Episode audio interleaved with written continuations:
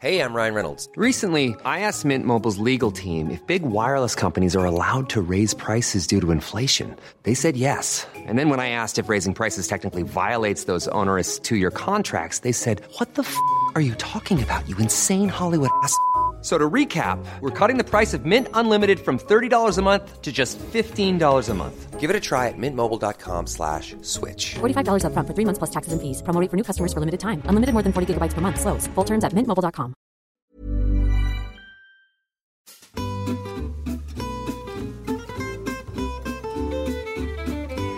and welcome back to Close Reads here on the CiRCE Institute Podcast Network. I am David Kern and I'm joined as always on Close Reads by Angelina Stanford, who thinks this book is boring all of a sudden, and Tim McIntosh, who thinks it's exciting. Uh, Oh, while you were introducing us, I was thinking there's like a weird funhouse mirror effect going on, and Tim and I are on the other side of the funhouse mirror, and we just cannot see the same reflection ever at any given moment. Right, right. Well, Whatever we- I see is like, yeah, it becomes warped for Angelina and vice versa. I like the way that you versa? phrase that. That you're the one with the proper perspective, and I'm warped. So I have the tr- I have the true enlightenment just- perspective I see according to science, facts. then you are the target audience of this. exactly. If, You if are you, exactly who E.M. Forster is, grabbing by the lapels. if you are for some reason new to this show, then well, this is a weird episode to start with. But if you are new to the to the show, then you know that we well, then you are discovering that we are here to talk about books, uh, all kinds of books, all things about books, and that uh, Tim and Angelina are here to represent two opposing viewpoints. Tim, in particular, is representing, as always, the The wrong anti side. the anti-romantic. Uh, the cold anti-romantic enlightenment viewpoint. The com- we'll call it the comrade viewpoint as a reference Yeah, to last week's reading. The comrade viewpoint. I'm going to start calling Tim Comrade. Comrade. Well, we are here to talk about uh, Howards End chapters 26 through 30, because as we learned with Angelina this week, 26 through 30 gives us five chapters. Um, yeah, let me just go ahead and just call myself out on that. Uh, you know, David informed me that I, I read too many chapters last week, and I just, in my defense, he divided this book up into chapters of five, and apparently counting by five is way too difficult for me. And, I, and I'm just going to go ahead. I'm just going to blame my public school education. We did not have counting songs, and clearly, clearly. I need someone to teach me that right now. I even used my fingers, David, and I still got off the chapter. So you read through I 30. need a Did you might need a read like 20 through 26 or something? Or 20? You read 21 through 26. So I assume you I read, read through 26 minus 21 week, is five. And so then I added five chapters to that this week. And that's why I told you we were reading through chapter 31. And you said, no, we're not. And I was like, he can't count by fives. What is happening? Well, that may be true, but we are here to talk about chapters 26 through 30, which Angelina in, in which Angelina said absolutely nothing happened. But before we get to Angelina's defense of that preposterous opinion, uh, I just need to say a quick word from our friends over at the Honors Connor, Honors College at Belmont Abbey.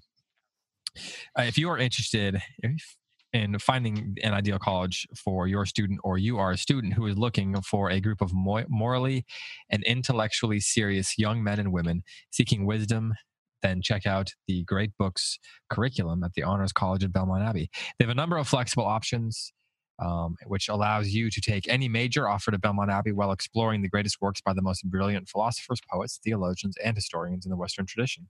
Their distinctive approach affords you the opportunity to participate in the highest form of friendship, a shared life dedicated to the pursuit of wisdom. If you head over to www.bac.edu slash honors, you can find more information. And again, that's www.bac, like Belmont Abbey College, .edu slash honors. A life well lived awaits you. You know, I'm not I'm not paid to plug this college. Uh, if they would like me to, I can I can invoice them. If they want to discount my son's tuition, I'm all about that. So just keep that in mind, Belmont Abbey. I'm giving you a lot of free shout outs right now. But uh, this ad has left out like the single coolest thing that I think about this school. I mean, not that I'm not pro education by any means, but Oh, the football mean, I team, do- huh? I do like the curriculum. I do like the stuff my son's reading. I like his friends very, very much. I, I like all of that. But they left out the coolest thing, which is that Belmont Abbey is not just a name, it is an actual working abbey. It's a monastery. The school is on a monastery. And Hmm. I'm a big medieval person. And in the Middle Ages, monasteries had schools. I mean, and cathedrals had schools. This was the whole basis of education is that it came out of the church. And so when I go to campus and I'm just walking around seeing monks and monks are teaching the classes and the monks are just walking around and they help you bring your luggage in on move-in day. I mean, it's just it's just awesome. It makes me feel so happy that the monks are like having services all day long, all the time. The whole school is, you know, liturgical and in its orientation. So that's my spiel about that. I just love it. And also in the bookstore, they have all these coffee cups and T-shirts and bumper stickers that say "Got monks." Which, So if come you on, that's dislike so cool. monks, this may be This the is wrong not the school for you. But if you want to pretend it's the Middle Ages and that you know you send your kids off to college with the monks, oh my gosh, it's the best thing. I just love it. It just Yeah. makes me happy every time. Tim, you just went off mute, so I assume you have something you want to say. No, I just wanted to breathe loudly into the microphone. He oh, Okay, wanted to say he's against monks. Like he's just taking the opposite of every position I take. Tim, do you also hate God? Like, is this oh, go ahead and get some things off your chest? Okay, well let's get into this. Let's get into this debate then, because it was so. It, before we started, before we started, like, well, I guess we were recording technically, but before we got to the point where we started the show, um, we were talking about. That's right. Our our crazy banter is going on 24 hours a day, not just on this show, as you might think. and I said something about. I don't remember what I said that prompted it, but then uh, you said you hadn't finished reading, and I said, "Don't worry, nothing happened Oh, oh, anyway." yeah, yeah. And Tim I gasped and said, "What are you talking about?" And I was like, "No, nothing happened." yeah so so i said something like i had not finished chapter 30 yet and you said it's okay nothing happened in a very tim voice and then tim gasped like angelina normally does and m- everything is now spinning i'm very confused and um tim maybe you should host the show and i'll be you this time Okay, let's. I'll do that. It really So- was very funny because Tim was like, "What are you talking about?" I was like, "Well, you know, there was plot stuff that happened, but nothing interesting inside Margaret's head happened. Like, so in my mind, nothing happened."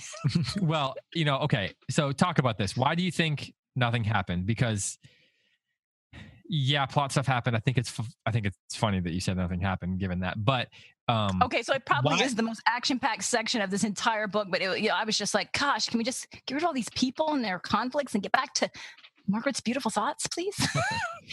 this I felt like the whole thing was just like, you know, intermission. so is And all now this get these actors off the stage and let's get back to the thoughts. Tim, when you think when you say that you feel like things are happening, are you thinking mainly plot, or or do you do you agree that it's there's less of what's going on in Margaret's head here?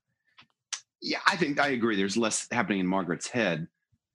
Um, I'm wondering what's happening in Margaret's head because things in her world have, are moving and shaking, not for the good necessarily, but yeah, like action is happening on the stage with characters. I love it. So so you know it's I like so that there's you four chapters in this book that we could theatrically set.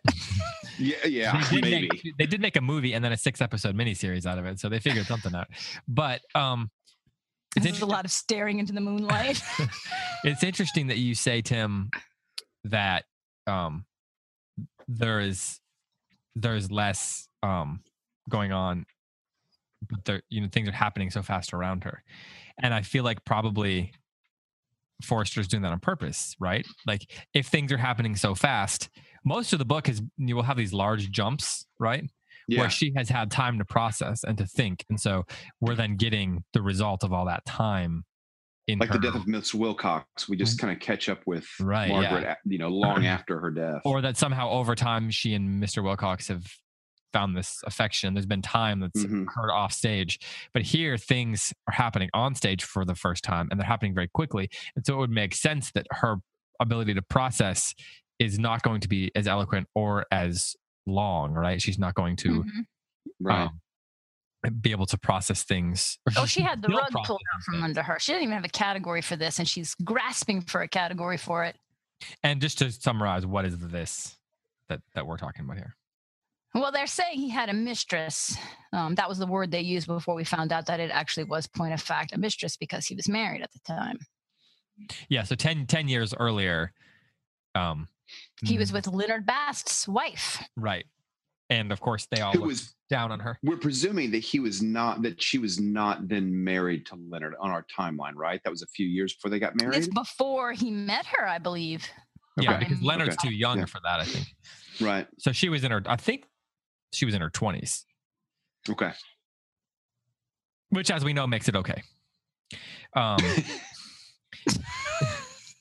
so there's this interesting line at the beginning of 26, though, um, that I think is a preview for a lot of this. It does it the the the. Well, you know what, Angelina, why don't you read the first paragraph? Of 26? 26, yeah. Next morning, a fine mist covered the peninsula. The weather promised well, and the outline of the castle mound grew clearer each moment that Margaret watched it. Presently, she saw the keep, and the sun painted the rubble gold and charged the white sky with blue. The shadow of the house gathered itself together and fell over the garden. A cat looked up at her window and mewed. Lastly, the river appeared, still holding the mists between its banks and its overhanging alders, and only visible as far as a hill which cut off its upper reaches. Um, you know what? Read the read the rest. Read the next paragraph as well. Margaret was fascinated by Oniton. She had said that she loved it, but it was rather its romantic tension that held her. The rounded druids of whom she had caught glimpses in her drive, the rivers hurrying down from them to England, the carelessly modeled masses of the lower hills, thrilled her with poetry. The house was insignificant, but the prospect from it would be an eternal joy, and she thought of all the friends she would have to stop in it, and of the conversion of Henry himself to a rural life. Society, too, promised favorably. The rector of the parish had dined with them last night, and she found that he was a friend of her father's, and so knew what to find in her. She liked him. He would introduce her to the town. While on her other side, Sir James Bidder sat, repeating that she only had to give the word, and he would whip up the country families for 20 miles round. County families. Whether Sir James, who was garden seeds, had promised what he could perform, she doubted. But so long as Henry mistook them for county families when they did call, she was content. Angelina, did you mark any of this paragraph? Oh yeah. How did you know, David? Well, why could you, why? Why would you have marked some of this paragraph? Because it's so romantic. I love that. Everything the- about it is romantic, and that's why it books ends with at the end of thirty with Mhm. her driving away, and she said she never saw it again. But as she's driving away, she's still having all these same like romantic fancies. But you know, Mhm. but but Forster's again, he deflates us. Psst, psst, this isn't going to happen. You know, he's doing that number again. Um, I love that line. She had said that she loved it, but it was rather its romantic tension that held her. Yes, And I the stuff about that. the dru- the druids. I mean, when we hear start hearing seeing the word romantic actually put right into the book, that's I'm pretty sure it's it's like it's like the old thing they teach you when you're studying the Bible. Like anybody that went to Bible college will remember them saying, "What's the there for? there for? Therefore." hmm like if there's a therefore, mark it. If the word romantic shows up in Howards End, it's probably worth noting. right, market. also mystical. He uses that word a lot. Yep. And so, it, but so we get romantic, but we also get this introduction of romantic tension. So, like, that's a little bit of a preview of what we're going to start getting here, because there had been the tension that she and Wilcox had had before was of a very different sort than the sort of tension that's about to that's about to rise up. Would you agree with that?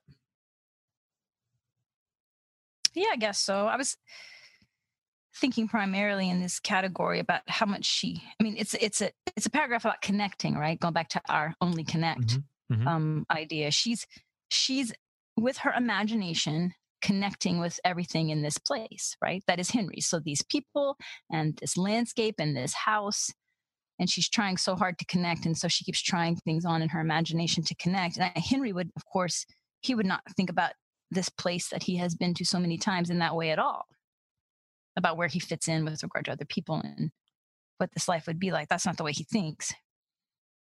So yeah that, that's what struck me about this paragraph is how much she just is always thinking in terms of how to connect to everything. Hmm. where will she fit in? What will this life be like? What will her role be like? And then, of course, you get the wedding where she basically is saying, This is all nonsense. Mm-hmm. because she could not feel that a wedding was so funny. Perhaps something was missing in her equipment. That's a good line. Yes, Henry treated a marriage like a funeral, item by item, never raising his eyes to the whole. And that right there speaks to exactly what we've been talking about about the Enlightenment versus the Romantic view, because the Enlightenment is the parts. You, you talk mm-hmm. about the parts and the whole. It's all about the parts, analyzing the parts, breaking things into its parts. And the romantic wants the whole, wants to see the unity in things and how things connect. So again, you have this Margaret Henry tension that he's thinking every about everything item by item, which I guess is a very business way to think about things too, right? So, Tim, is Forster? He's setting up this relationship between characters that ostensibly represent these two sort of viewpoints. Uh, if Margaret is representative of the romantics, we'll just we're just going to go with that for the sake of conversation. It's an oversimplification, Sure. but let's just say it. And he- Wilcox is representative of the post Enlightenment man. Um, what is Wilcox? I mean, what is Forster? Do you think trying to say by putting them into this relationship together, and then and then by inserting this sort of conflict between them, and then what do you think he's also trying to say about the way that they respond to to this conflict and the way they respond to each other? You know, David, I wonder. if- For me, I think that the conflict that he's setting up, strangely enough, is between Mr. Wilcox and Helen. I think of Helen as sort of the um, more the arch romantic, and I feel like Margaret is a little bit of. She's kind of the synthesizer. She's married to this man of business, and she's grateful for what he and his kind do in the world. I don't think that Helen has any proclivities to understanding why, you know, like maybe she would begrudgingly respect people like Mr. Wilcox, but her reaction in the late in the section that we read, her reaction is just um to Mr. Wilcox's affair. Who's She's Margaret's so bewildered. Margaret's. Uh, Helen's, Helen's. Helen's, Helen's. I think that Margaret has. I don't know exactly what's going on with Margaret. I don't think that Forster has told us yet, but it seems like Margaret's going to be able to deal with it in some fashion. I, I, I'm kind of afraid that Helen is just going to lose it. She's just going to lose it. So anyway, I, I kind of see. Yes, Margaret has this rich interior life, but I think part of that rich interior life is in some way not becoming like an enlightenment chap but at least acknowledging that um, there must be some sort like the world needs both of these types. It's interesting that you use the word synthesizer. Do you agree with that, Angelina? That Margaret's a synth- synthesizer between the extremes of Helen and the extremes of Wilcox? Um, Or we talked, dis- I guess, about Charles and Helen being the extremes last week. I, I don't disagree with the sentiment of what he said. I would diff- disagree with the word synthesis because we, we specifically talked about how Forster is rejecting the Hegelian dialectic of the idea that there's thesis, antithesis, and synthesis. In sentence in which he said, the truth is not halfway between anything. The truth is about having proportion between the two, dipping into both of them. So I see Les Margaret Morgan as a synthesizer, as someone who keeps dipping into both of those. She herself is a romantic, however, and still holds on to this romantic notion that she can improve Henry through her love. which is a big part of chapter six. There's all that's where we do get Right. into her into her mindset where before she finds out about well, I think before she finds out about the the earlier affair. Dis- disappointed a hundred times, she still hoped she loved him too clear a vision to fear his cloudiness, and then she talks about how um, she must remain herself for his sake. Um, right. So I don't get the sense that she is inside herself synthesizing the romantic and the pragmatic. I think I that she is I agree with that. Okay. So she's clearly staying on the side of the romantic and yet trying to love him anyway, making a choice to love him anyway, trying to see the valuable and good things of the other side. But she's never going to be that person. she trying to harmonize, or do you see harmonize and synthesize as the same thing for the sake of this I don't know that it's necessarily the same thing. But usually, when we talk about a character synthesizing two positions, you know, we would see some of the both traits in her. Mhm. But I, I don't see her becoming that way. But I definitely see her trying to find whatever goodness is there and loving that goodness and appreciating that goodness. Do have have we seen any change in Wilcox yet? Do you think, Tim? I, I, I no, So, I don't think And we I have. guess, in other words, has she been successful at all in in her in her mission? No, but this is a crisis. I mean, this isn't. This is. I don't think we read far enough to know whether or not the crisis of Mr. Wilcox's um, mistress, having a mistress, might lead him somewhere. Especially the way that Margaret is responding to it. We've only seen him kind of um, get a little bit farther into his bunker when Margaret seemingly forgives him, or at least says, you know, it's it's that business has passed. He Kind of retreats into his bunker, but maybe Margaret's response is going to be an opportunity for him to grow up. Is not the right word. He's too grown up. Um, to see to see his wife, his fiance, in a different way, and to, and to see the world in a different way. But I don't think by I don't think by chapter thirty we see any of that. Yeah, I, I agree with that. And part of me just really has a hard time holding out any hope for him to change yeah. because of her observations about that he's not he's not giving her a confession and a repentance, right? Like he's trying to save some sense of himself and how he views yeah. himself. And it seems to be all the, the whole his whole speech seems to be artifice. That's this is why I'm mad at her. Like she should have just kicked that boy in the teeth and been out. Like spinster or no, I can't bear artifice. The first second somebody to give me a speech like that, I'd have been helling on that train, baby. Like I'm out. I don't I don't care if you're trying to salvage your sense of self. Now is the time to lay it all out, vulnerable, confess, repent, admit a wrongdoing. Don't don't give a stupid speech. So you you is that you would make the case that she should she should be on her way. Oh, I'm so disappointed with her. I'm so disappointed with her justification of it and um, you know, his action disappointed me, not his disposition. Well, honey, a man's action is who he is. I cannot separate those things. I mean, my friends who are close to me know that those moments come, and this is exactly the Angelina thing that gets told. His soul has been revealed. I cannot unsee what has been seen. He, we, this is not my person. Boom. So like, couldn't, but isn't couldn't couldn't she be saying, well, it, that was ten years ago. He could you know her, her, whole vision is that he is capable of change. So if her perspective is that she, he is capable of change and that she can be an agent in that change then doesn't she have to believe that he was different than now or in their present time than he was 10 years earlier? Well right i'm not saying it's an unforgivable act. I'm saying his response to it is what i have seen not it, it's not that he yeah. did this thing that to me is like irrelevant but it's how do you respond? I mean everybody has a checkered past. I mean you know you're not going to be in love with a human being and not find out something disappointing about them like right you know realize that was a very unromantic thing for me to say but nonetheless actually it's not. The romantic thing is that i will love all of your warts and just love them as if they're my own but um, because everyone who is medieval had just lots of gross warts is what you're saying. It's just i mean anybody who's watched monty python knows this Yes, I mean the true romantic position actually does not deny that the beloved has flaws. That is a gross misrepresentation of what romanticism is. But nonetheless, it, uh, just so to be clear, it is not that he had an indiscretion that I find problematic. It's his response to it, right? Like first, obviously, his shame just presumes that the engagement is over, but he so he doesn't even want to deal with it. That was very cowardly, in my opinion.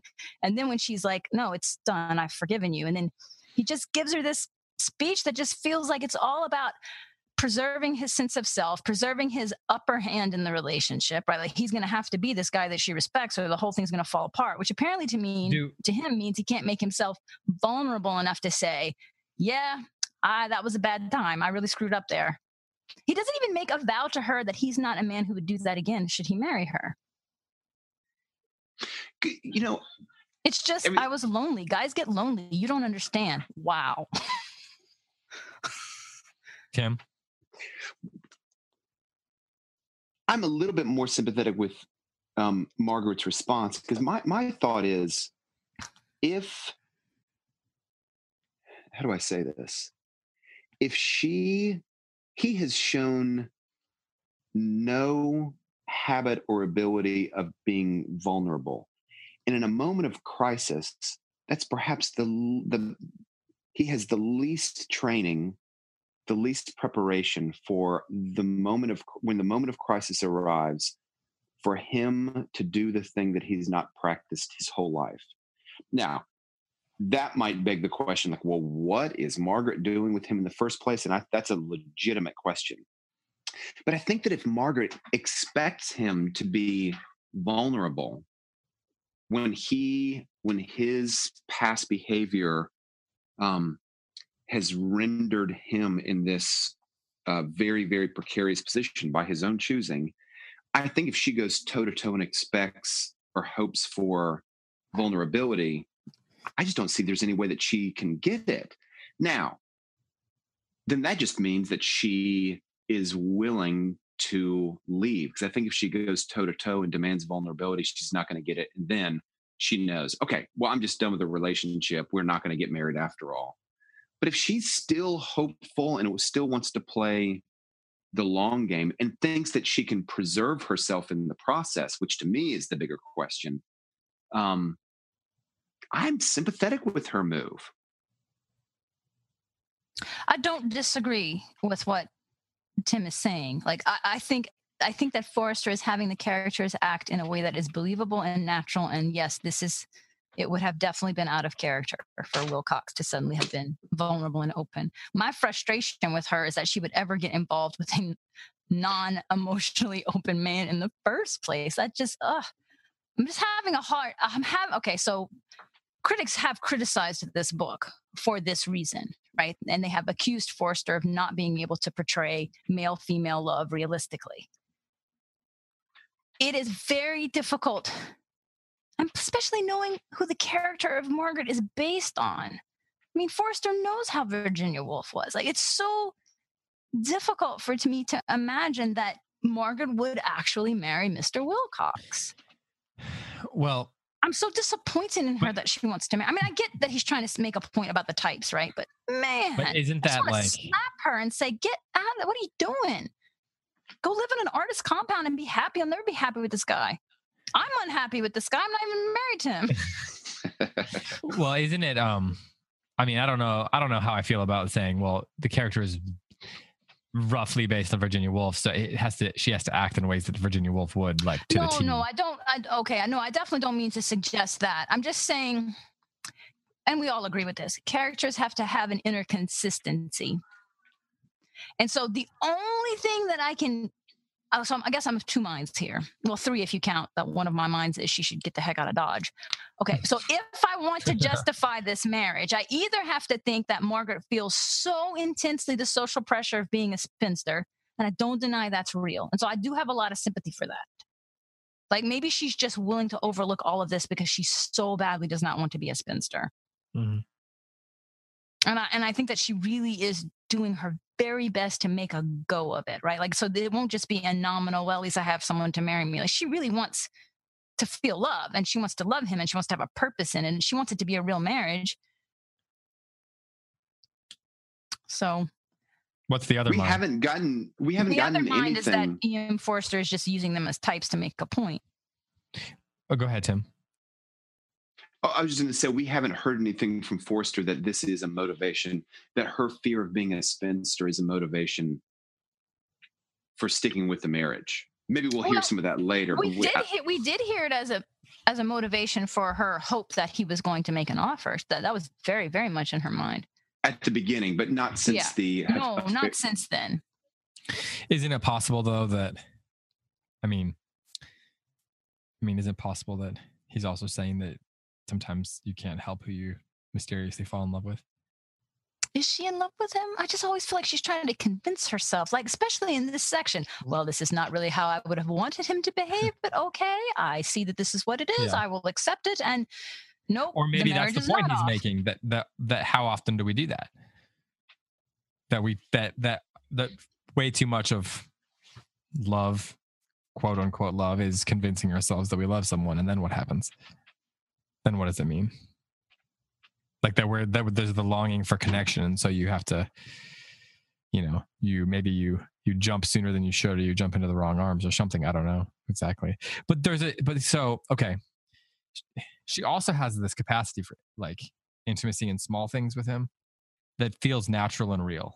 Like the beginning of chapter 29, for example, when she actually like he's eating his breakfast and she kneels down and she takes the newspaper from him and she like it says that she puts her face where the newspaper had been mm-hmm. and like yeah. there's this there's this like there's a tenderness to that and an intimacy that doesn't feel forced it feels natural it feels like it's meant um and i think in little ways her affection even if it's not perhaps true love so to speak you know from the you know the princess bride version of true love um even if that's not there there's there is an affection that is leading to her longing to connect, so to speak. but one of the things that I'm having some um some questions about gets into both the narrator and how we understand Helen's head. So, are you guys near chapter 29 or can you be quickly? Yes. Oh, I'm already in chapter 9, 29. Okay. Chapter 9 is not helpful, but 29 is. 29, yes. So, Yes, let's not forget that when we talk about Helen, I would like to segue back to also how very disappointed I am with Margaret did to the Basts. I'm just Okay. disappointed with her in this section a lot. But go ahead, let's Okay. let's talk about Helen. okay, well, we'll come. Um, did I say Helen? I meant Margaret. Oh, you did say Helen. I thought we were segueing. Okay, No, no, Margaret no. then. sorry so um in margaret uh with with chapter 29 here you guys have been talking about um what's going on inside her head. And we've talked a lot about how there's this narrator and one of the things that i've been trying to decipher that i don't think that Forster makes clear and i suspect he's doing it on purpose is when we are in a character's head and when we are in the narrator's we're getting an opinion from the narrator. So there's this line here when they're talking where he says she's trying to be tender and like try to have a conversation with him, trying to get him to open up. And it says, he says, You're referring to last evening. I have released you from your engagement. I could find excuses, but I won't. No, I won't. A thousand times no. I'm a bad lot and must be left at that. And then we get this little kind of this little paragraph that's inserted. Expelled from his old fortress, Mr. Wilcox was building a new one. He could no longer appear respectable to her, so he defended himself instead in a lurid past. It was not true repentance. So there's a couple different ways of looking at this. One, I think, is this is Margaret thinking, or this is the narrator giving us a kind of omniscient narrator opinion that we're just supposed to take for granted. In either case, I wonder if we are supposed to just assume that this is completely trustworthy and that that that we know for sure without a shadow of a doubt that he's not actually truly repenting. It tells us he's not. But earlier in the book when he was this sort of like faux nobleman or whatever you want to call it and he like, you know, did the equivalent of holding doors and stuff like that, she sort of appreciates it. And then he seems like he's trying to fall on his own sword here in a way. And but now it's viewed differently than it was earlier. So that that inconsistency I'm wondering if it perhaps is is that we're supposed to not entirely sure how to feel about what he's actually saying. Does that make sense? It does make sense. I can tell you that uh, I hadn't thought about it before you, you said it. Um, I, I've been taking the narrator as trustworthy. I took that statement. But is that a the narrator or is that Margaret? I guess it, in my mind doesn't make that big a difference because I also trust Margaret's perception of reality. Tim, what do you think? This feels true to Mr. Wilcox. Is, I mean, I'm, I already said that, right? That he's not repentant and it's an it's artifice. So, uh, so your argument was that you're just taking that from what he's saying that you believe it's not a true repentance, not from the narrator or whoever this is saying it wasn't true repentance. Oh, all of it together, like just what he says felt that way. The narrator's comments feel that way. What Margaret's thinking feels that way. Like she's trying to save him from his own embarrassment, which is just absurd. So, Tim, how do you feel about that narrator Well, I, I didn't or that, find it. that paragraph? It didn't cause me to wonder where the narrator was or if he was uh, trustworthy because I feel like the narrator kind of steps near. I don't think he's omniscient, but I think he is mobile and he gets intimate with certain characters at certain times. And I found him to be telling the truth. And I felt like he just stepped close to Mr. Wilcox in this moment and told us how he was on his in his deeper self. He was kind of building a new fortress. And yeah, I trusted it. I trusted it. And I think he's been I feel like the narrator gets close to got close to Mrs. Wilcox earlier in the book. The narrator is probably closest of all to Margaret, but at various points, I mean, even in chapter 30, he steps close to Tibby of all people. Not really close to Tibby. There's not much of Tibby to get close to, but um, he at least I think he kind of he moves. He's mobile. Wilcox. What's that? Wilcox is mobile. No, no, no. The narrator. The narrator. narrator. Yeah, right. Um, but so then you both take this paragraph here. Either you don't separate them, or you take this as the narrator as opposed to Margaret. I did. Did I you, did as well. Angelina? No, I, I took it as the narrator's comment. So I've been trying to figure out is because sometimes it's there's characters trying to interpret one another, and sometimes the narrator is telling us what to think. And there, I'm trying to figure out if there's patterns that tell us which is which, other than just intuition. Um, and this is one of those ones that, it, because it comes in the middle of a conversation, it in a traditional. So does it matter to you Margaret's perception? Like, do you think it's a wrong perception? Hmm, Isn't that Okay. the bigger question? if if it's Margaret, um, well, if it, I think it it changes how we can think about the story because if the narrator is telling us this, then you know that's the story telling us this is exactly this is the this is the reality. This is how we're supposed to be thinking. If it's Margaret, even if I trust her, it doesn't inherently mean that she's telling that she knows exactly what she's talking about. So it leaves some gray area open. Um, David, I wonder if it's a little bit um maybe jarring is overstating your sense of things, but I, I wonder if it's a little bit um if you were alerted to this paragraph because the close of chapter 28 the narrator is so close to margaret i mean the last two paragraphs pity was at the bottom of her actions all through this crisis yeah, and I want to talk about Um, that. And then here was the core of the question Henry must be forgiven and made better by love. Nothing else mattered. That's clearly the narrator is sitting close to Margaret on this. And then we enter the drawing room the next morning, and it doesn't feel to me like the narrator is side by side with Margaret anymore. As a matter of fact, Margaret kind of seems behind the narrator. He's a little bit closer to Mr. Wilcox, or at least reporting on Mr. Wilcox's interior and exterior state. And I wonder if that was a little bit jarring the transition to going from Margaret to distantly with with Mr. Wilcox. That's possible. um, The I don't hear real conviction is- there. but then, but you're right that the narrator is doing weird stuff. It's not, it's not straight up third person omniscient. Yeah. okay, yeah. So because like, he uses the second person pronoun when men like us. Mhm. It is Mm. for our, but he's it's not a female narrator. This is just he's he's he's given us Margaret's inner life through the second person pronoun. That's weird. That's Well- a weird. I don't you don't see that a lot. yeah. Oh, it's totally non-traditional in terms of uh, how the narrators work. Even that pity line from the previous, you know, it's on the opposite page for me, so it's kind of staring me in the face. But pity was at the bottom of her actions all through this crisis. End of twenty-eight. That's what Tim just read. Then the next Mhm. sentence is so you feel like okay, that is like this is the narrator telling us what's in her head. That's not Margaret thinking. But then the next paragraph, here was the core of the question: Henry must be forgiven. That is her thinking. So yes, without- but it's also her thinking in the paragraph you just you just read because two sentences after the pity line is when men like us, it is for our better quality. So he's obviously in her head. And so is so when it's saying pity, if one may generalize, is at the bottom of a of woman. Is that her thinking this, or is this the narrator telling us this? I have no idea. He just seems to like jump back and forth. It, there's like a slipperiness to it that that makes There's it difficult definitely a to know, slipperiness. to know exactly what we're supposed to think of how characters are feeling. And so it makes me that's you know that's where I that's where it, this feels to be like there's some consistency. There's consistency in the inconsistency, if that makes sense. No, it does make sense. And I think And you then- brought up a good point. I guess for me, I'm wondering, I think I also trust Margaret's perception of the world. So I'm not sure how much it changes what I think of that scene, but I do think what you're saying is legitimate. Who exactly is making the comment that he's unrepentant? I think that's a legitimate question. I don't, the answer is I don't know. Right. It's not Mr. Wilcox. yeah.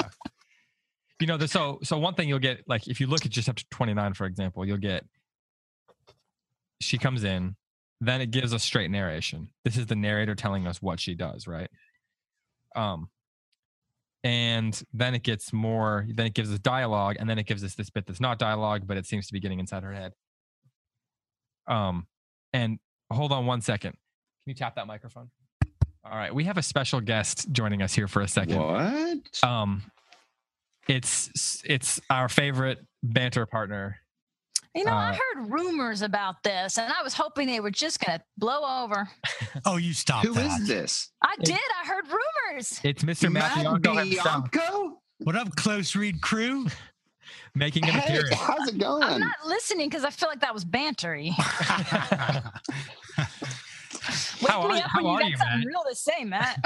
oh, I'm fine. What do you think of the Hegelian dialectic?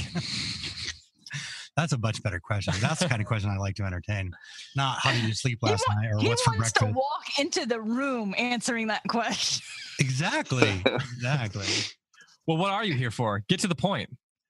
Okay, good. Let's get to the point. I am here very late, but I am here to say thank you to the Close Reads crew and the Joe Coast readers. I don't know how you guys pronounce that one, but and the, those folks that participated in and uh, contributed to my birthday gift, which I received as a pleasant surprise on my birthday in Houston at a workshop.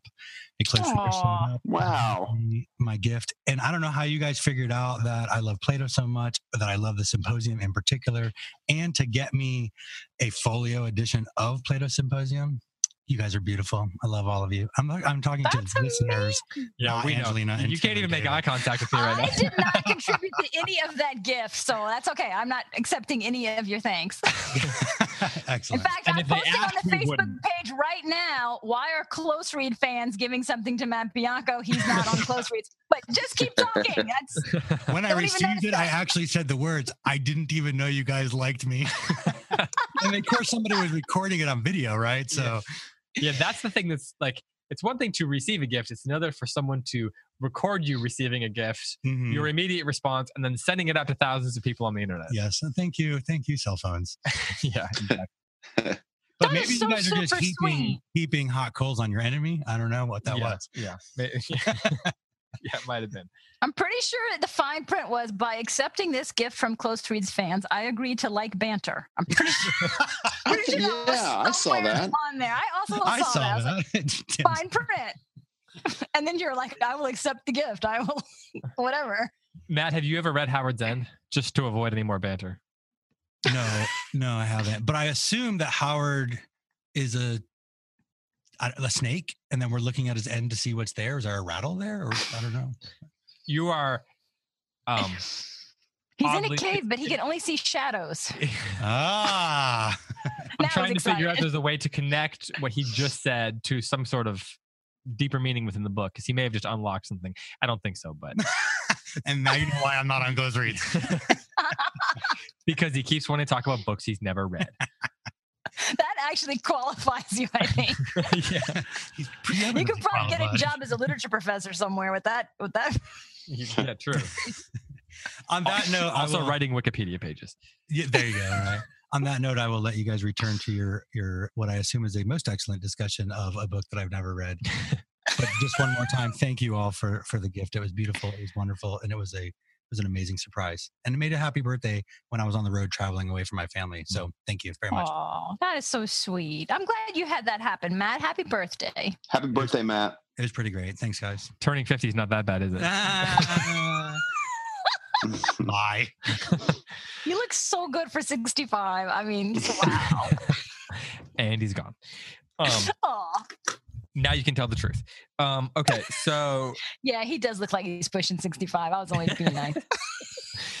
okay, so um, so it's just interesting.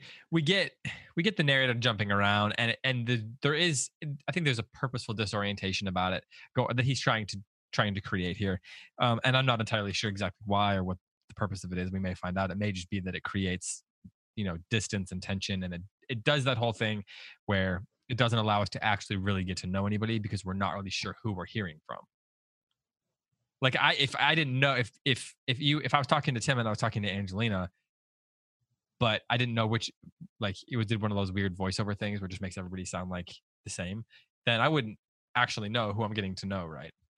Um that's an extreme example but maybe that's what's going on here um or maybe we're i'm just overthinking it You know, a few people on the on the Facebook page have have raised this point, and I don't know if this is going to take us in a direction we don't want to go, but I'll I'll just throw it out there and we can do it whatever with it. But a few people have pointed out that it's interesting that in a book that keeps talking about only connect, he he's creating all this distance for us. Like we're having trouble connecting with the character. So in what sense are we supposed to only connect? I mean, I have a theory So, about Go what ahead. he means, but I thought your- that was a good question. what's your well, theory? I think I don't. I I I think it's about finding the essential harmony, this very medieval idea, right? So seeing how everything connects to everything else rather than connecting with individual people. I don't think he means necessarily, he wouldn't be against that per se, but I don't think when he says only connect that he's talking about like, you know, I feel a connection to you, that kind of thing.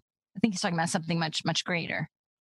I think that's probably true. And yet at the same time, so for example, with you, it seems like you do, despite knowing her to a limited degree, you do seem to have a connection with Margaret. And you do seem Oh, to have yes. specific feelings about Wilcox. Like, despite the fact that we don't know them very well, we kind of inherently gravitate or anti gravitate uh, from from or to- towards or from characters almost without meaning to or consciously making a decision to. Right? I kind of remember it's been a super long time, but this movie came out in 92 and I've seen it once. But uh, I feel like in the movie they gave a lot more attention to the to the subplots. And so I was surprised in reading the book how little Helen is actually in the book because I started to remember those being two love stories kind of counterpointing each other. Is that right? Have y'all seen the movie? It's been so long. Yeah. I do not remember it. I'm just gonna- surprised that she's hardly in the book at all. yeah, I'm and I'm waiting till I finish it this time to, to rewatch. No, I'm Yeah, gonna me watch too. I did hear it was on Netflix, but I haven't. I'm not going to watch it till I'm done. I want to watch the BBC series with Hayley Atwell too. That, And where is that? Is that on Netflix or uh, Amazon? I or? think it just aired in England, so like you could probably find it on the internet somewhere. I, th- I think Starz or Showtime or someone is going to bring it to the US this sometime during the course of this. Oh, reading. so this is like brand new. yeah, it came. Yeah, it aired in like November, December in in England. Is that why we chose this book? Because it was kind of hot. No, we chose. Wendell Berry, of course, being the trendsetter that he was. He was on trend. I was like, guys, Yeah, well, he was talking about it. capitalize on this internet popularity. He was talking about it, and it was just so many of the themes were so consistent with other stuff we've talked about in Jayber Crow and in Brideshead and in you know some. It does have a we've read. brideshead feel to me. Uh, do y'all feel that too? Like the whole the Tibby at Oxford scene. Like, couldn't that have just been a scene in in Brideshead? During the early drunk years, yes. Right, right. Yeah, well, because also Tibby's just young. the English, you know, countryside house, the the sort of influence it has over the story, the way it kind of haunts haunts everything is is consistent. Can we just that. all agree that we don't like Tibby? Oh, Tibby. Oh my goodness. Is there You any- guys, you guys, Mr. Wilcox had an affair. Mr. Wilcox had a mistress. yes. Like, this is, albeit we don't get that much from Margaret's interstate. We don't get that much about her interstate, but like, this is a moment. This is a huge moment. Everything is now like in motion for um, every single character that we've met thus far. Oh, right. All only connect, right? Everybody, the storylines are all connecting now. I really and what is going to happen now with with the basts what is it what is going to happen with helen's relationship with margaret is tibby going to wake up and get involved in some way what's going to happen with mr wilcox and margaret i mean yeah this is a this is a huge event it sounds like every time i think that something is going to happen in the book i've been proven dreadfully yeah, I was wrong just it's thinking that, like he's directing us so clearly there that obviously nothing's going to happen. What I want to know is what's going to happen. Or what's going to happen with Margaret and Mr. Wilcox? And I also want to know what's going to happen. Like, is Helen going to? Is this going to be a rupture between her and Margaret? I suspect we have seen the last of this as an issue between Henry and Margaret. I, I, I would be very surprised if we haven't, just because they got to this point where it was like, this is not, this is not our concern anymore. And Henry's like, this is man's business. I just want to make sure I'm not blackmailed. And then it just uh, that as soon as he said, I just want to make sure I'm not blackmailed, it it becomes a business question, right? It's not even a moral issue anymore, a relationship issue. This is a strictly pragmatic. We've got to handle this in a way that's not like going to transactional thing. It, very transactional. But see, I really thought that Helen's speech, and I know a lot of people are not loving Helen, but Helen's speech about this was dead on. And and in my master's work, the the theme of the fallen woman in literature that was my area of specialty. So so Helen's speech absolutely was 100% true when she said, Look, I'm not going to fault Mrs. Bast because I know how women get in those situations and I know what happens to them afterwards. And the truth is that Mr. Wilcox ruined her and then abandoned her. So he gets to go on and have this successful life and put this behind her. She's ruined. Are you talking about she make- 30? Her her comments in 30? Yes. And then then she goes on to say this so she's telling this to Tibby. And then she goes on to say, and then they end up well, I would well back in the day they would end up prostitutes once they were ruined. That was their only option. Um, and so then she so she says either she's going to be on, the state dole and in poverty and living off the state, or she's a prostitute. And then she said, and then Mr. Wilcox is going to give speeches about what do we do with these destitute Yeah. people dr- sucking the, you know the, the state dry. And that was a brilliant speech, and is part of my frustration with Wilcox's just dismissal of the whole thing. Well, it was just an indiscretion. No, you ruined a woman. You cheated on your wife, who you refused to mention or to talk about any of the larger implications of what this means as you as a husband and a human being. He's very dismissive of it. He's dismissive of her. Um, so so Mrs. Bast, uh, Jackie, and and he has ruined her. And this is why I'm so angry with Margaret that she just writes him that dismissive letter. There's no help here. She's and she's taking it upon herself to protect Wilcox, but what about the consequences of this action? I mean, this is real. He did ruin this woman, and that now has you- ruined Leonard. So you took that her Leonard her her her Leonard to right. Her her letter to Leonard uh was protecting Wilcox. Yes. I didn't read that that way at all. That's interesting. Tim, how did you take that? I took it the way that Angelina took it. Well, how else could it be? I thought she I doesn't want it- this guy around because she doesn't want Wilcox to be reminded of this woman's existence. Mm, I took it that she doesn't want to be reminded of this existence. Like that she wants to protect herself and that she's like it's an it's more of an I don't know that it's, it's an anger thing, but she uh, that she doesn't want to have to have to try to fix him with that hanging over her. That that she was thinking more of herself than she was of Henry. interesting. I'll have to go back and read it and see if I See, I, I could see I see that as a possibility for Margaret, and I'm kind of hoping that's what ends up happening. But I didn't read the letter as evidence of that. I don't have any evidence of that. I'm just hoping have that's what happens. I'd have to go back and read it. I guess I'm feeling like she's so stoic about the whole thing that I would be surprised that if it was her own motivations. Like she seems very much in damage control. I'm just going to tell Henry, don't worry about this. I can handle this like a man. Don't treat me like I can't handle this like a man.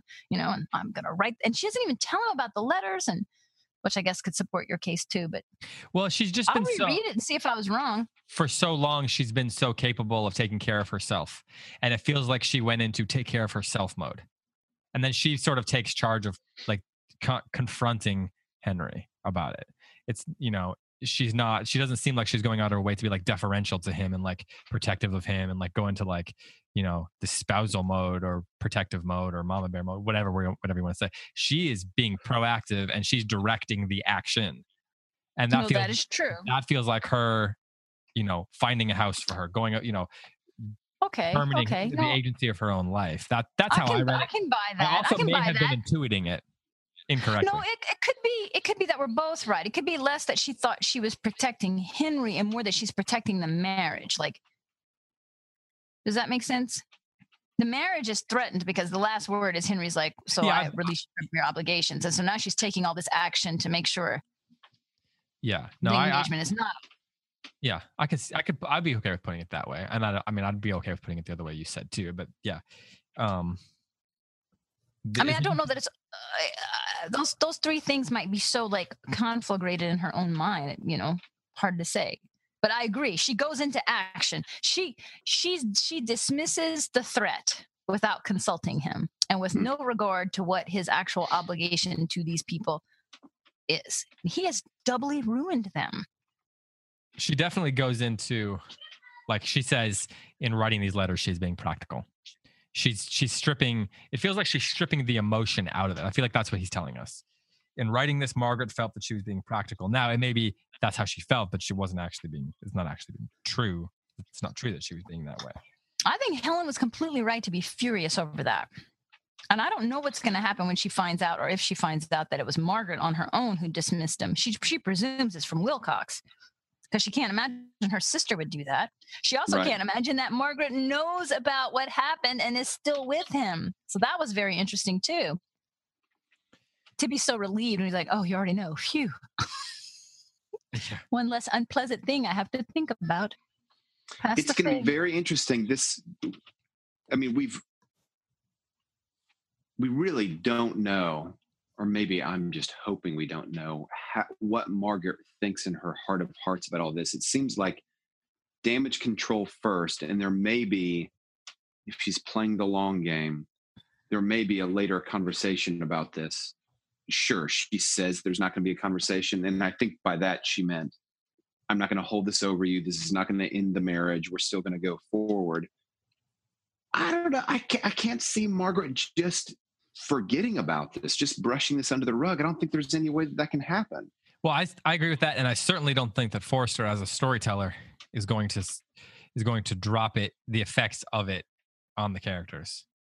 So Like, much not- references, so many references to economics and to classes. And this is like this is a moment where the classes are in conflict with each other, where the economic differences between the Wilcoxes and the Bast are brought to the forefront. It seems like it's a really prime moment for Forster to follow through, to just follow through on something that he has set up. We'll see if it happens. Hmm. Well, the Basts are turned out of their home at the end of 30, so something is happening, and Helen has. I, I loved that line at the end of the 30, by the way. Like, I, everything about Helen is so hilarious to me. I, I love the comments he makes on her. So, so Helen makes the melodramatic, super romantic, over the top gesture of giving them half her fortune, right? Because she feels so responsible. She does it. They refuse it, but Mhm. now she's cashed out all the stocks that we had been explained to us at the beginning of the book, right? The safe English stocks that weren't making her any money. So then she puts it back into something, and the end of the chapter says, and then ended up being richer than she was before. yeah.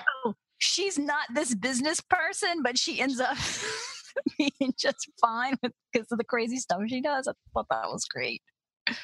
It, you know, the, the there's an irony I feel like to Helen's character, and that some of these some of these chapters I think make her more like likable and a richer character, because as you said, there is like this there's this manicness to her, uh, and there's this chaoticness, this chaos to the way she, she seems to choose what to do, um, or the way she chooses to speak. But then in these chapters, it seems like a maturity level and, and like a degree of wisdom pops up that makes her more likable um which which then also t- which then even makes or and wise makes her seem wiser than maybe other characters like like she's knows more what's up but then that happens at the end of that and it drops another layer of irony into it i don't know if that makes sense Yeah. Yeah. so it seems like she's she's developed like she's has a level of maturity or wisdom that, that surprises us but then she still accidentally gets rich by you know making this she's trying to help somebody and it all just works out for her like there's no amount of wisdom or like prediction or economic know-how or or Yeah. smarts got her that money she was just she just in she just kind of like emotionally tried to help someone and then it all ended up working out great for her in the end but not for leonard Yeah. Right. yet i still Not yet. But there's I, something. I think leonard's going to win the lottery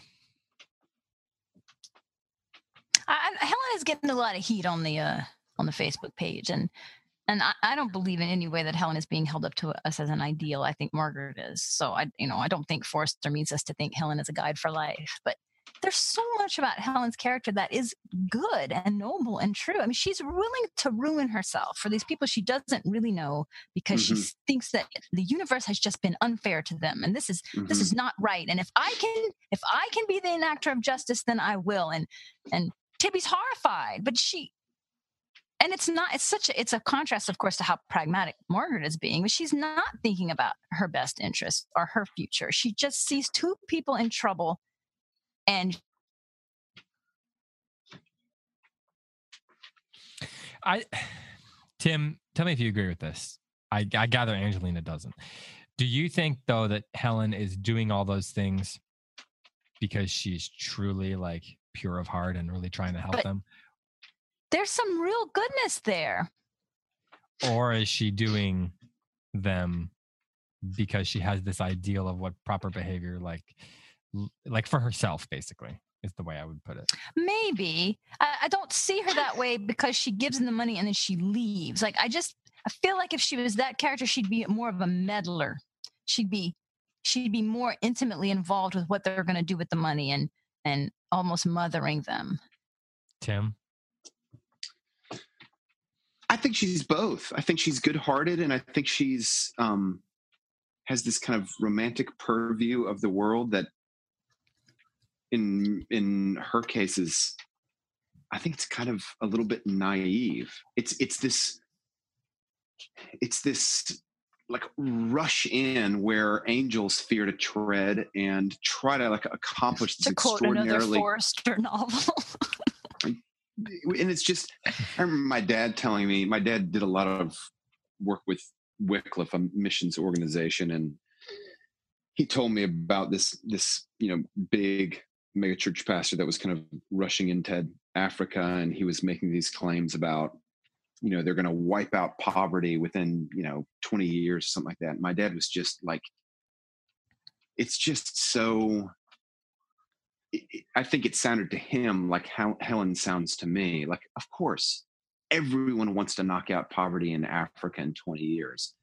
But um, the problems between the Basts and the Wilcox have been going on for centuries and centuries and centuries. And to just rush in and throw money at the situation is probably not the solution so I think he's just kind of. I think it's Helen has an earnest heart. She wants to do the right thing, and she needs a good accountant. Is what she needs, and she needs, you know, like she needs a lot more things than just. She needs a lot more things than just throwing money at the situation and thinking that absolves her sister and Mr. Wilcox and makes the Basts' life better. Well, um, this is going to seem abrupt, but we should go to final thoughts. um, Tim, it doesn't seem abrupt. This is a big. This is like to me. It's like, um, we're we're in a holding pattern. No, we're not in a holding pattern. It seems like what's going to happen from the fallout of the, um, let's call it an affair, is going to be a big turning point in many people's lives. Again, presuming that Forster doesn't just jump forward a year and a half, which he might do. yeah, That I was be wondering the same thing. It was the next section going to start with, and after the wedding, Margaret and Yeah, exactly. And then World War II came to. Or yeah. exactly. The 60s were revolutionary. But Yeah, right. 23 years they lived happily, had four children, and Margaret finally Yeah. until that youngest grandchild got into the psychedelics. But, you know, it's just. But you're right. Like we're at. I mean, honestly, what else can we say? He has created a knot at the end of this section, and now there's a fallout, and the Basts are homeless, and Helen has left the country, and Margaret may or may not get married. We presume is going to get married, but you know, Hmm. there's a nothing's really clear how any of this is going to play out or resolve. Yeah. Is Helen going to come back? Is their relationship going to be threatened? Both Helen and Margaret are trying so hard to value their relationship and not let this marriage come between, Right. which is really great. Well, I guess we'll find out how our soap opera ends next time. Nope, not next time. A couple times. I was thinking how fine line it is between a soap opera and a story like this. Because like this, this storyline is could basically just be the storyline on a soap opera, um, but it's better than that. That's my final thought. Yeah. This is better than a soap opera. Um, here Oh, I'm gonna look, please, if Charlotte Bronte can have a crazy woman hide in the attic, and that's not a soap opera, come on. Yeah, fair point. It's a Okay. very fine line. So, um, it's you know what the fine line is? It's called skill. Um, what's the one I want to do? It's called the difference between season three of Downton Abbey and season four, probably. yeah, yeah. Don't get me started. on know? That. I was So, just thinking that. Don't get David started on that. okay, so Angelina, I'm gonna throw I'm gonna throw you off a little bit. All right. For next week, we're gonna do chapters 31 through 36. So we're gonna do Wha- six chap- what? because chapter 36 is two pages. So Ah, Wait, so we're not through counting by fives anymore, David. I've been practicing. I only have five fingers on this hand. Wait, I'm writing this down. Where are we now? What are we doing? We're going What's do happening? 31, 32, 33, 34, 35 through 36, just in case you don't know how 31 through 36 works. We know that I don't. Listen, uh, close readers, I know that some of you are super talented with color coded spreadsheets. In the future, if you would like to make me a beautiful color coded spreadsheet of my readings and send it to me, I would be so grateful of that. I could just check them off and be. yeah, you know that's going to happen now. Um, and then Okay. that will give us. My daughter more stole all my post-it notes off of my desk. I'm, where do I where do I write this? I'm gonna write it on the So, so that will give us two more episodes, and then we'll do the Q and A on on how. And are we gonna are we gonna watch the movie? Is that part of the plan? um, yeah, we can either watch the movie, we could watch that show, we could watch both, we could record some bonus episodes for the Patreon people for for their, you know, That'd be fun. about the movie, About the movies? like. Yeah. Um, we'll figure that out as we go. But so Yeah, that's yeah. 31 through 36 for next time, and then we'll read Terrific. the next section after that will be the last 50 pages or so of the book, at least in my book. Um, Okay. So two more episodes. All right. Uh, I guess Gosh, that's we it. just flew right through this, and then True Grit, yay! True grit. Angelina, Tim, do you have any final final thoughts? Say No final thoughts for me, David. All right, Tim. In 20 seconds, how's the play going? Wait, you start this weekend? Next week? We open next. We open a week from tomorrow, so the twenty third of February. It's And- going. The actual rehearsals are they're going terrifically. But you know, I'm like producer and director and writer, and the produce now it's like there are different parts of me that worry at different times. The director's been worried for a while. Now the director feels pretty good. Now the producer is worried. Like, we gonna sell tickets to this thing or not? We'll find out. So bourgeoisie worried about Angelina, you, you have 30 seconds to pitch your classes. Oh yes, registration opened and uh, that's going well. So yeah, head on over to angelinastanford.com if you're interested in what I'm teaching this year. I've got four classes that I'm offering as year-long classes, uh, and of course, I'll be continuing to do the short-term classes through the CiRCE Institute. But if you're interested in uh, ancient literature med- or medieval literature for high school, you can check those classes out. And I'm offering two different sections of my wildly popular middle school class that has surprised everyone, including me. So that's good books, an introduction to the great books. And you can find out about all of those at angelinastanford.com. But they, within hours, all the classes were halfway filled, like within three hours. So I would uh, not hesitate if you're thinking about that. All right, great. All right, well, now you've pitched all your nonsense. We're going to get out of here. For Angelina Stanford or Tim feel like a money changer in the temple. Please give me your money and your child. It's not Yep. weird. Yeah, speaking of which, if you want to learn more about the Honors, Con- Honors College at Belmont Abbey, head over to www.bac.edu slash honors. For Angelina Stanford and for Tim McIntosh and for all of us here at CiRCE, I'm David Kern saying farewell here on Close Reads. Thanks for listening. Happy reading. We'll talk to you next time.